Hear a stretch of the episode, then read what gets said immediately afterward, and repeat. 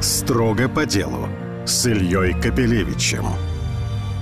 Андрей Леонидович, одна из первых тем, которую президент в речи затронул на форуме, была работа иностранных компаний, в том числе из недружественных стран в России. Он сказал, что на самом деле их стало даже больше, что некоторые ушли, ну так, чтобы иметь возможность вернуться, другие просто продолжают работать. И мы никого не гоним. Вот. И мы считаем, что, так сказать, еще была фраза такая заметная, а что инвесторы, инвесторы, они умнее, чем те, кто ими командует. Ну, это правда. Это Я просто, я так понял, что все-таки президент имел в виду не именно из недружественных стран, а в целом. Вообще, да, наверное, да. я ошибаюсь. Поэтому, я думаю, частично произошла замена недружественных на дружественных. А я думаю, что отчасти это так, хотя и западные инвесторы действительно не, все торопятся далеко, а те, кто уходят, я об этом лично знаю, я лично разговаривал с ними, говорят мне так, ну вот мы держались там год-полтора, но больше не можем, потому что давление правительства очень велико. Поэтому большинство из них, конечно, уходят под воздействием решений правительства. Это не является их собственным инвестиционным решением. Вот. Ну, я считаю, что у нас нет недружественных инвесторов, они все дружественные, а, а вот правительство, да, склоняет их к этому. Но, тем не менее, у нас есть некоторые сложные, можно сказать, острые ситуации, потому что активы многих российских, скажем так, субъектов, в частности ВТБ, в недружественных странах э, либо заблокированы, либо конфискованы. Да, куда заблокированы? Э, это касается как э, компаний крупных, так это касается еще вдобавок, об этом сейчас нередко вспоминают, большого количества просто владельцев розничных иностранных бумаг, иностранных значит, вопрос компенсации. Он как-то встает. Мы видим случаи с Балтикой, где такая острая ситуация с владельцем. Управляющие ставят вопрос, надо национализировать. А Максим Орешкин говорит, у нас никакой национализации пока, пока нет. Нет, знаете, у нас принцип правильный, только зуб за зуб. И в данном случае, насколько я знаю про Балтику, там а, были заморожены средства, принадлежащие Балтике, которые были инвестированы а, в Европе. И это как бы, если будет, то как ответная мера. Мы как раз очень четко соблюдаем здесь взаимность но тоже такая взаимность. Вот э, смотрите, по ВТБ у нас э, не просто заморозили, а у нас ведь объявили ликвидацию наших банков. А ликвидация, понятно, проводится там по непонятным правилам. Мы никакого участия к этому не имеем. За какую идею, за какие суммы будут проданы активы, что будет компенсировано. По крайней мере, мы видим, что, допустим, депозиты а, российских каких-то компаний, которые имели в этих банках в Германии, в Англии, ну, пока не рассматриваются к возврату даже так.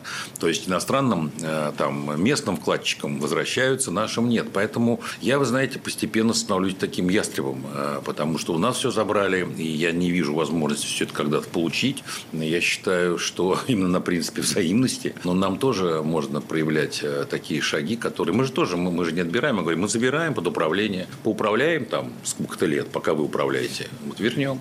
Так что здесь мы жестко преследуем принцип взаимности, мы не хотим никого обижать здесь, но нас-то просто обобрали там, и мы не начинали эту войну, на самом деле, с западным миром. Это, это их вся инициатива. Можно Заморозка. Да, еще, да еще каждую, каждую неделю мы слышим о том, что как бы эти деньги использовать. Да? Вот прибыль, либо сами деньги, направить ли на Украину или еще как-то на самом деле. Ну, вот они уже нашими деньгами думают, как распорядиться. А можно я спрошу ваше мнение по поводу того, что происходит в отношении, вот знаете, как говорится, простых инвесторов, тем, тем самым, в отношении которых вышел указ президента, что в суммах до 100 тысяч, почему-то до 100 тысяч, значит, э, я начать начать какую-то процедуру обмена. Однако вот что с этим происходит? Обмена в смысле со счетов С денег э, нерезидентов из недружественных стран, которые здесь лежат, они их, но тоже не выводятся. Как-то вот Нет, обменять эти деньги мы на были, те акции. Мы были очень активным участником этого процесса, участвовали в подготовке этих документов. И а, вообще наше мнение нужно было, что надо как бы не ограничивать. Но в последний момент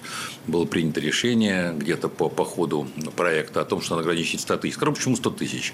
У нас, допустим, допустим, если брать наш банк, то 85% людей, которые пострадали от замораживания, это люди, которые вложили до 100 тысяч. Да, по объему денег 6% всего. Но по численности... Если но на тех 15% приходится да, но, но, 94% но если мы денег. сумеем реализовать этот проект на первой стадии, мы сумеем 85% удовлетворить и решить их проблему с этим. И я говорил, и Центральный банк, и Минфин считают, что обязательно будет следующий шаг, будет расширены границы. То есть мы постепенно пойдем, сейчас опробовав этот механизм механизм на вот на вкладчиках более массовых с меньшими суммами. Вот. А суть его состоит в том, что этот вопрос хоть еще с нашей стороны решен, не решен еще с западной. Вот в том-то и дело. Западники должны это разрешить, а суть в том, что иностранные э, недружественные компании, граждане, которые имеют замороженные, ну, практически замороженные счета С здесь, да, которые они могут использовать только там для оплаты налогов и так далее, они смогут на эти деньги выкупать у российских граждан эти акции здесь, акции, ценные бумаги, которые у них заморожены. И там при условии согласия местных регуляторов получать э, вместо этих рублей, которые они заплатят владельцу, получать э, те самые, те акции. самые акции, да, или там ценные бумаги, которые имеются там. Таким образом мы решаем проблему, ну, собственно, в общем-то, всем хорошо, непонятно, кому плохо. И россияне получат, но э, они взаимно получат также иностранные инвесторы, которые имеют замороженные средства здесь. Мне кажется, очень справедливая схема. Да, но пока не будет дано добро на это со стороны, ну, в данном случае, европейских российских э, регуляторов. Ну, это согласен, потому что, собственно, но... вот этот но Евроклир, он должен мяч, переход права мяч собственности зафиксировать. Мяч сюда улетел. Он, он и не возвращается. Уже месяц с лишним ну, прошел. Посмотрим сейчас, да. Ну, я, я, я все-таки надеюсь, что сработает. Посмотрим. Ну, по крайней мере, мы создадим ситуацию, когда инвесторы с той стороны ну, будут давить будут давить, будут, им, им, они заинтересованы напрямую деньги свои вернуть. Но для понимания ситуации, пока мяч с той стороны не прилетит, все находятся в режиме ожидания. Ну, а что вы хотите? Ну, какое другое? Это, мне кажется, самое такое разумное было решение. Другого пока я не вижу. Нам э, те попытки э, наших граждан как-то отспорить, э, отсудить, пока имеют единичные случаи каких-то успехов. В основном в основной массе люди не могут пробиться через, через эти структуры западные. Хорошо, сейчас теперь совсем другая тема.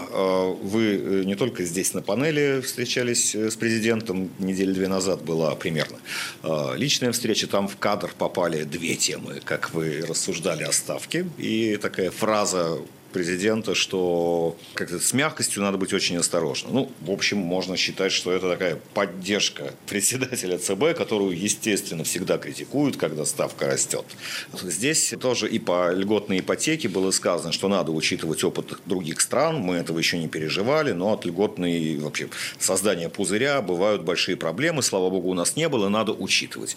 То есть можно ли считать, на ваш взгляд, что ну, на Эльвиру Сахибзадовну, естественно, летят стрелы и камни, причем ну, так так сказать, на центральных телеканалах летят стрелы и камни. А, в общем, ей спокойно, видимо, к этому надо относиться, судя по тому, что... Ну, дело, понимаете, я думаю, что всем надо спокойно относиться, потому что у нашего президента много хороших качеств. Одно из них – это он доверяет людям, которых он назначает на какие-то высокие должности. Да? И если он доверил, в данном случае кандидатуру выдвинул а Ильич Задовна уже на третий срок, значит, это его э, кредит доверия, и он доверяет ей в принятии решений, в том опросе, которому он отвечает.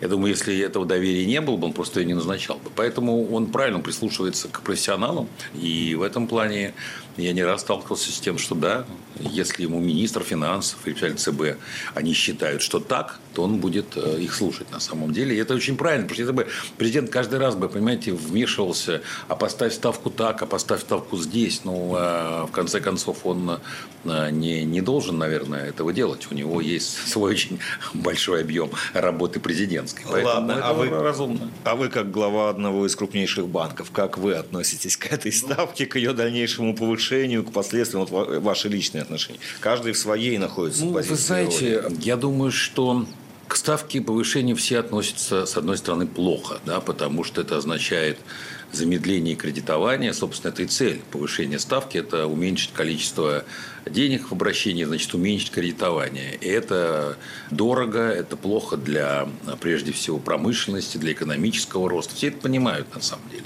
Но есть другая сторона. Это, это вечная тема, знаете, абсолютно. Есть две стороны, конечно, медали у каждого этого решения. Я считаю, что а, повышение ставки в данном случае ну, было вызвано необходимостью. Я очень только надеюсь, что Центральный банк будет внимательно мониторить и не перестраховываться. И тогда, когда он почувствует, что ситуация э, находится под контролем, все-таки начать э, отпускать э, денежно-кредитную политику. И второе, что я уже предлагал на конференции, может быть, нам немножко по-другому на инфляцию посмотреть. Может быть, все-таки не ставить такие жесткие сроки того, что мы вот хотим там за год ее развернуть. Там, вот в конечном итоге ну, будет у нас инфляция 7,5%. Ну, нехорошо, да. Ну, 5, 6, 7. Вот, если оттаргетировать ее на 4, но не за один год, а там за 3 года, то я ничего страшного в этом не вижу. Так же, как не вижу а, большого страха в том, что там курс рубля ослабевает, да, на самом деле. А это тоже не конец света, и, в принципе, можно жить при любом рубле. Я, я еще застал 6 рублей за доллар. Это была огромная ошибка того правительства, которое такую политику проводило по совету Международного валютного фонда, когда разразился кризис 98 года. Потом был 30, потом был 60, теперь он 90, и экономика все равно развивается, растет. Вот. И поэтому, мне кажется, не должно быть каких-то таких, знаете, как и цитатникам мало. Там 7 плохо, а 4 хорошо на самом деле. Да? Ну, понятно, что с высокой инфляцией плохо жить.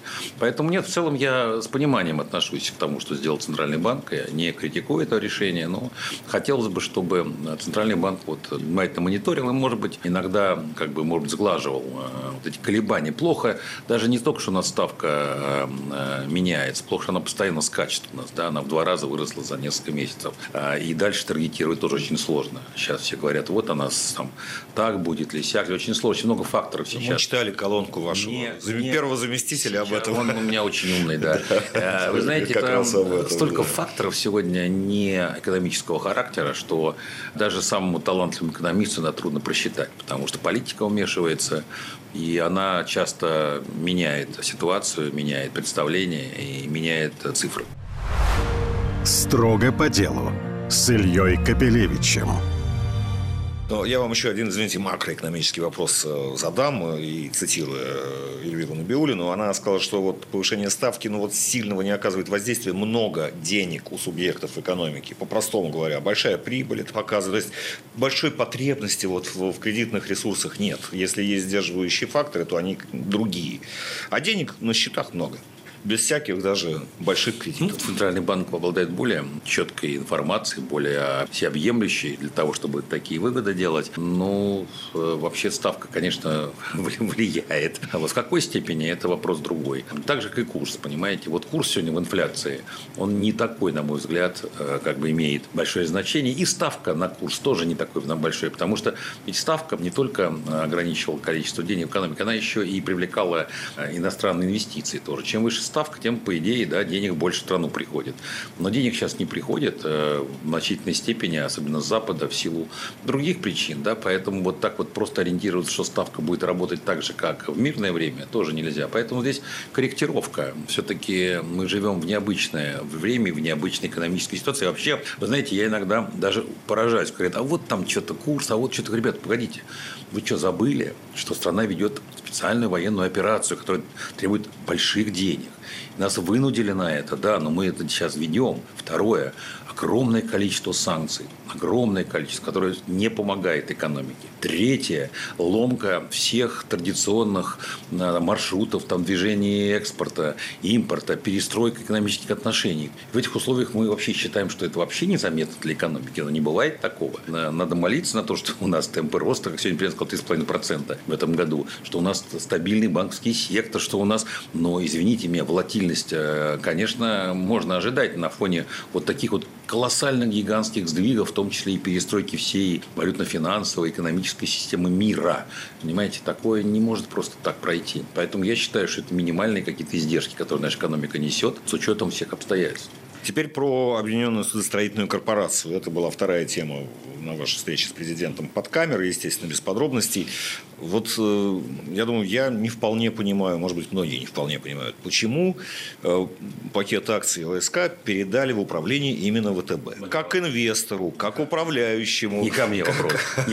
Нет, ну, во-первых... Какая роль ВТБ теперь в управлении? Вы там инвестор или управляющий? Нет, мы управляющие, мы эти акции на баланс а, не брали, они нам не принадлежат.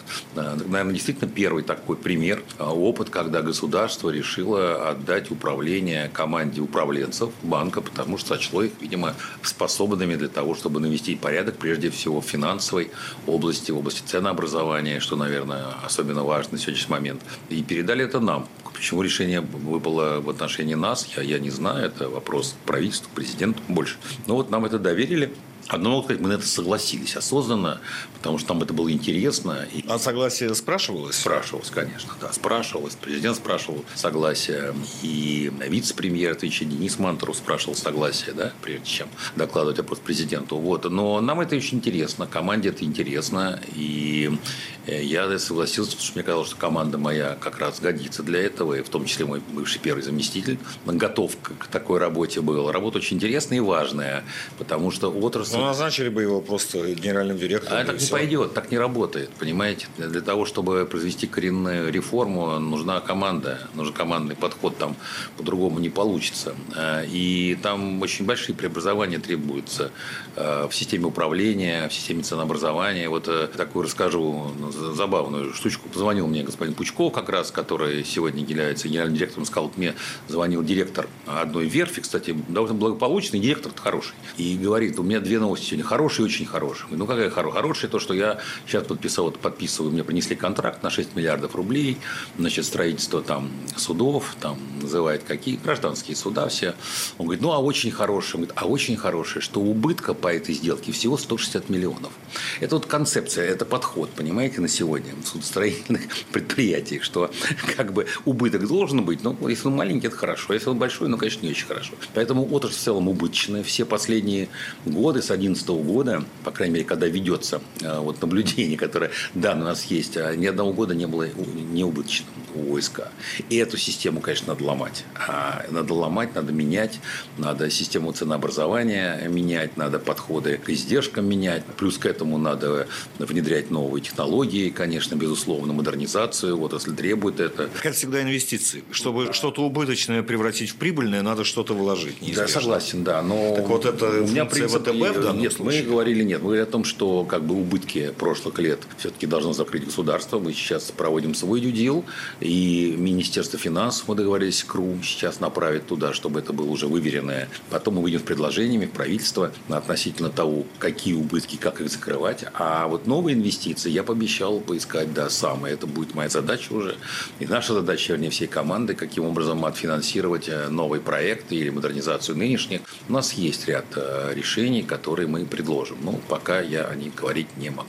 У ВТБ ведь остаются крупные частные инвесторы, владельцы пакета акций, да, с которыми вы, наверное, общаетесь. Ну, у нас Их нет. вот это ваше вхождение в ОСК не, не, не, не смущает, нет. не напрягает, что это будет нет. нагрузка, вы уже обязаны. Нет, у нас там... нету такого обязательства и нагрузки такой финансовой нету. Нагрузка, Но вы же берете ответственность. Нагрузка вы взяли на, на время. Я взял ответственность, Пучков взял ответственность, как бы команда взяла ответственность, но, но не банк в финансовом отношении. Такой ответственности нет. Если попытки сказать, а вот теперь ВТБ будет за все платить, э, весь как бы банкет оплачивать, нет, такого не будет.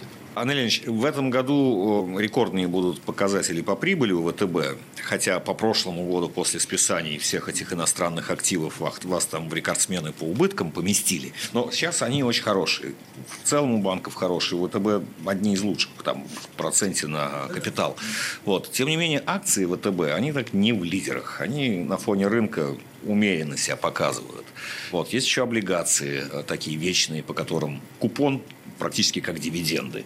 Вот. Что в плане, собственно, такой акционерной и дивидендной политики? Вы не хотите, чтобы акции ВТБ ценились выше? Вот.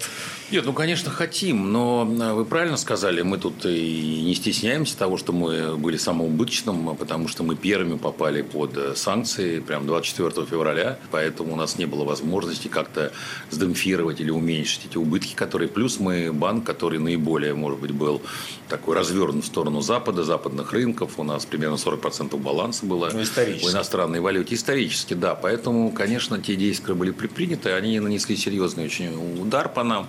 А, вот плюс был ряд а, вопросов, которые не были не в наших полномочиях, вне нашей ну, как бы, возможности, потому что еще попал Центральный банк под санкции, что усугубило наше положение, потому что у нас были ряд договоренностей с Центральным банком о том, каким образом мы могли справиться с задачами. В общем, короче, ситуация была как и была. Мы сейчас по итогам этого и половина следующего года, наверное, позволит нам восполнить те убытки и ущерб капиталу, которые мы понесли, после чего мы рассматривать вопрос, конечно, о выплате дивидендов. Я думаю, что мы вернемся вернемся, но не по итогам этого года, мы вернемся к выплате и не по итогам следующего, скорее всего, да, а, значит, э, посмотрим, как получится.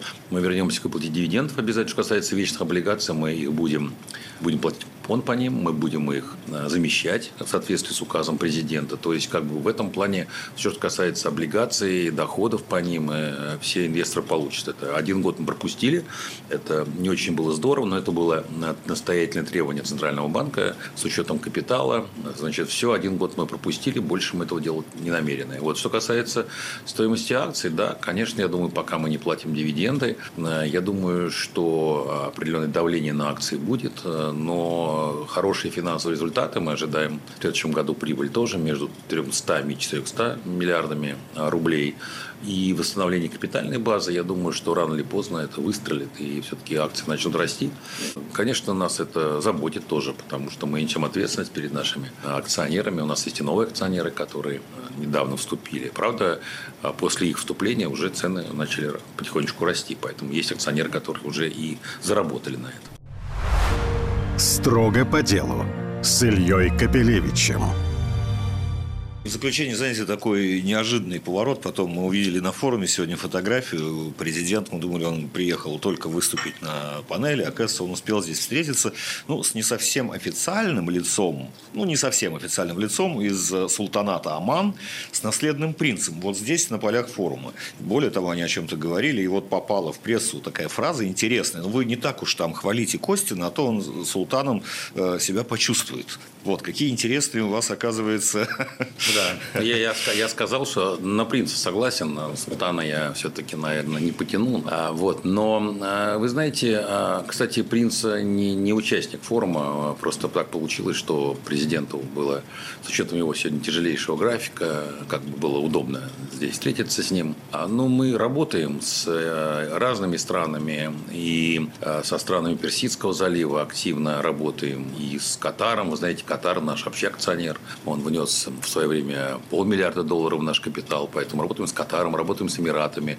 работаем с Оманом. Оманом пока связи не очень большие, но Оман тоже развивается. Они, допустим, ввели безвизовый а, сейчас а, въезд российских граждан, они сделали прямое сообщение. То есть мы считаем, что это одно из тех государств, которое проводит нейтральную политику, оно не, не вводило санкции в наш адрес, поэтому нам это интересно. И это молодая растущая страна, она не столько много денег еще, как в Эмиратах или в Саудовской Аравии, но тем не менее, эта страна такая растущей экономикой, и да, она интересна, в том числе и с точки зрения привлечения инвестиций. Мы работаем с ними, стараемся. Вот. Но не только там. Я повторяю, у нас довольно широкая география, там, где мы работаем с дружественными нам или минимум невраждебными режимами. И это, возможно, включает в том числе установление там нормальных а, расчетно-платежных отношений да, с этими странами в их валютах. Ну, конечно, вы видите, ну, конечно, Оман не такая большая страна, чтобы может быть, расчетный. Скорее, здесь э, дирхам эмиратский да, будет работать. Об этом вчера президент сказал, что у нас там за год чуть ли не удвоилось объем торговли, крупнейший торговый партнер. Но Оман тоже страна интересная, кстати, для, для отдыха российских граждан. И, кстати, очень хорошие природные условия, очень хорошее море, кстати. Будем знать, будем знать.